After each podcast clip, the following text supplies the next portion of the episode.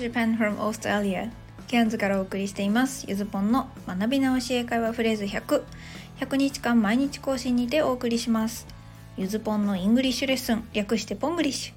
塾講師10年の知識と現地での実体験を組み合わせ即戦力になるフレーズをご紹介していきますのでお楽しみに。それでは今日も Let's enjoy Ponglish! さて前回は慣れてると言いたい時のフレーズをご紹介しましたね。皆様が英語を口から出すことに慣れていってくれたらいいなと願いつつ今日も楽しく英語で遊んでいきましょう。さあ慣れてるは英語で。I'm used to it. I'm used to it. Used to に似ていますが、まあ、使い方も意味も違うよっていう大変紛らわしいフレーズでした。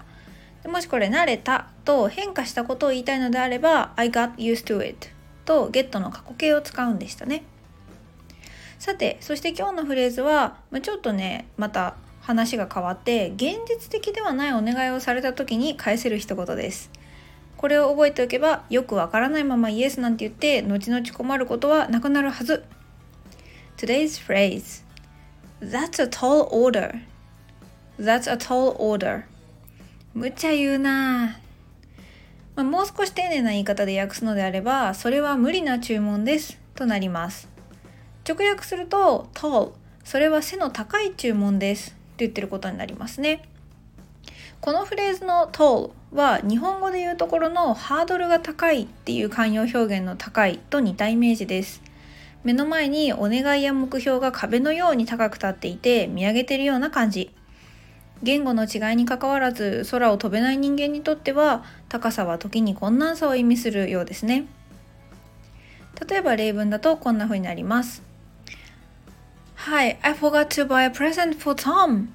Will you get something on the way home? Um, that's a tall order. I'm not sure what time I can leave the office. トムにプレゼント買い忘れちゃった。帰りになんか買ってきてくれない無茶言うな何時に退勤できるかわからないんだよ。とまあね、アメリカのコメディ映画にでも出てきそうな夫婦です。まあ、ホームアローンのケビンママならやりかねないかもしれませんね。まあ、ケビン本人忘れてってるので。まあ、こんな風にね、できないよっていう時にこのフレーズが使えます。そして同じような told の使い方に told story とか told tale っていう表現があります。これどんな意味だと思いますか？信じがたい話もしくはほら話という意味です、まあ、無理のある話ということですねそしてこのフレーズでのオーダーは注文という意味の名詞です。日本語でもオーダーはま常用されているので馴染みもあると思います。オーダーメイドとかオーダースーツとかね。ちなみにオーダーは何々を命令もしくは何々を注文それから整理するなんていう意味で動詞としても使えます。さて、そしてここからえプラスアルファのコーナーでは high vs tall と題して案外曖昧な high と tall の意味の使い分けを解説します。日本語にするとどっちも高いなのでなんで英単語では2個あるの？と疑問に思ったことのある方もいるかもしれません。この high と tall の違いはその高さをどう認識するかによって変わります。1点1地点だけを割と客観的に見ている感じなのが high。そして垂直方向に根元からてっぺんまで見上げてるようなイメージなのが tall です。まあ、ハイの方がより汎用性が高い、まあ、いろんなものに対して使える単語なので日本語でもよく使われています。high school だったり high beam、high quality、high tension、まあ、この最後のやつはね英語だと hyper ハイパーとか excited を使うんですけどハイテンションっていうとあのなんだろう糸がピーンって張ってる状態みたいな感じで日本人の言うテンションが高いは「はい」では表さないんですが、まあ、こんな風にねいろんなところで「はい」が使われています。まあ、他にも「ハイブランド」とか「ハイライト」なんていう風にどこにでも出てくるんですね。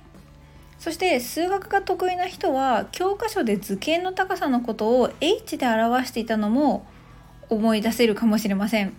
あれは「はい」の名詞 height の頭文字を取っています。ここはですね、tall ではダメなんですね。なぜなら、tall には縦に積み上がってるっていうニュアンスがあるからです。スターバックスとかね、コーヒー屋さんに行く人にとっては、トールサイズが思い浮かぶかもしれません。そこで、トールで形容できるのは、人や木、それからビルなどが多いです。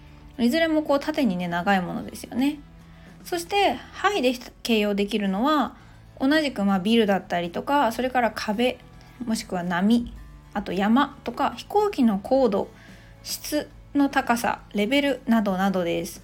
この「はい」で形容できるもの後半に行くと抽象的になっていったの分かりますかね？飛行機の高度だったり質の高さレベルの高さなどです。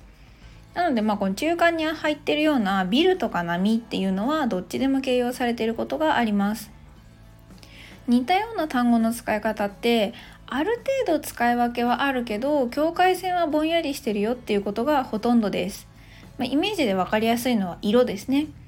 例えばこれノートには画像載せたんですけど赤から青へのグラデーションを見せてこれどこからどこが紫になるか教えてくださいっていうとおおむね一致はするけどどこからを赤って言ってどこからを青って呼ぶかって人によってブレますよね。言葉ってこんな風に曖昧さがあるものなんです。